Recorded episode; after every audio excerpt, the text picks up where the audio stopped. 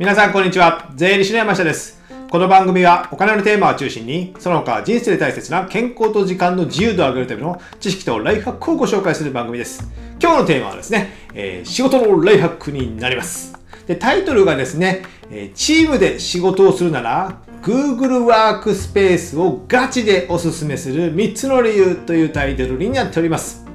あの Google ワークスペース皆さんご存知でしょうか？あの、Google がね、えー、提供するサービスなんですけども、これね、めんどくさいことに名前が何回か変わってるんですよ。昔、一つ前は G Suite って言ってましたかね。その前は Google Apps かなんかそんな感じでですね、えー、僕が独立した10年前ぐらいは、えー Google Apps だったと思うんですけども、それで2回ぐらい名前変わって、やっと最近また Google Workspace に落ち着いたかと思うんですけども、まあ、メールとかカレンダーとかドライブ、これのね、えー、仕事で活用できるサービス、有料のサービスですね。これをね、やっぱね、えー、僕が、えー、法人で使ってるんですけども、やっぱ、法人で、えー、社員とかがいると、やっぱね、その情報の共有、まあ、メールや、えー、カレンダーの日程調整とかですね、あとドライブで情報、まあ、書類の共有っていうのが非常に大切かと思いますので、まあ、この有料のサービスを使えばですね、そういったものがね、劇的に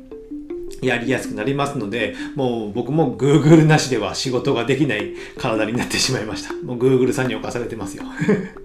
まあでもですね、これ使いやすいので、えー、ガチでおすすめする3つの理由をご紹介したいと思います。1つ目が、えー、チームで共、えー、情報を共有できるということです。チームで共有、情報を共有できるということ。で、2つ目がクラウドっていうことですね。まあやっぱりクラウドです。クラウド。で、3つ目が操作性が抜群に良いということ。操作性が抜群に良いという3つのテーマです。で、じゃあ1つ目ですね。チームで情報が共有できる。ということなんですけども、やっぱ先ほど言ったようにメール、メール共有はあんましませんけども、まあチャットとか、あとカレンダーですね。日程の調整。僕自身はもう30分とか1時間単位で、細かくね、まあさ、8時ぐらいから夕方5、6時ぐらいまでね、日程を入れて、それを全部従業員とか他のスタッフにも公開してやりますので、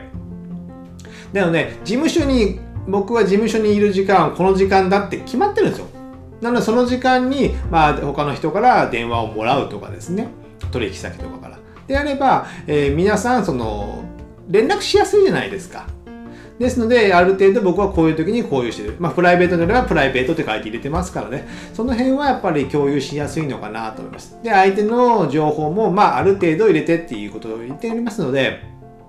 そうすればですね、え、自分自身も相手の情報がわかるので、やっぱね、共有しやすいですよね。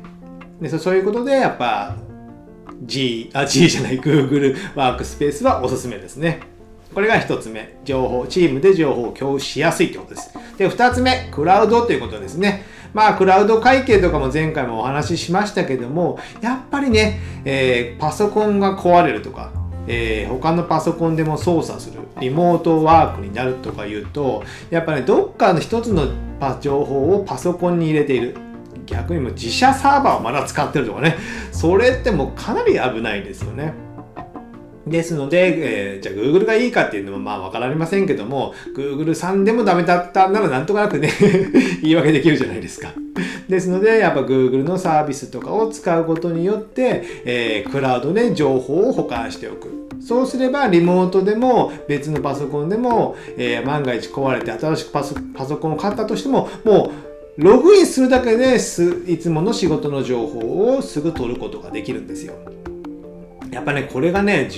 十数年前、15年、20年前になると全然違いますからね。自社サーバーが当たり前みたいな。僕らのね、税理士業界であれば、えー、年間数十万の、えー、リース料とか払って5年契約させられるんですよ。300万、400万とか払わせられてですね、自社サーバーを置いてデータを置いていく、置く。で、オフコンみたいな感じでやるっていう感じだったんですけども、それがもう、えー、月数千円単位でですね、クラウドの情報、クラウドに情報を上げて、それをどこでも利用することができる。やっぱりかなり仕事をやりやすくなりましたよね。クラウドによってですね。ですので、こういったことも、えー、やっぱぜ、えー、使っていくとですね、えー、どこでも仕事ができて、リモートでもどこでもできるとなると、やっぱね、Google Workspace 使いやすいなと思っております。じゃあ続いて3つ目ですね、えー、操作性が抜群に良いということです。やっぱね、代表的なものは Gmail とやっぱカレンダーですかね。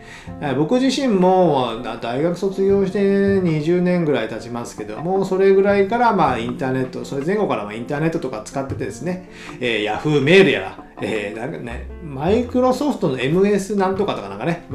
メールアドレス取りましたけども、やっぱそのメールソフトを、その時は使いにくくなかったんですけども、Gmail に乗り換えてからはもう、これしか使えないみたいな。もうね、あなたしかダメよみたいなね、G、Google さんみたいな感じになってですね、やっぱ操作性が抜群にいいですよね。あとカレンダーの設定のしやすさとか、えー、っていうのも抜群にいいので、もう今頃 Yahoo メール使ってるのみたいな感じにね、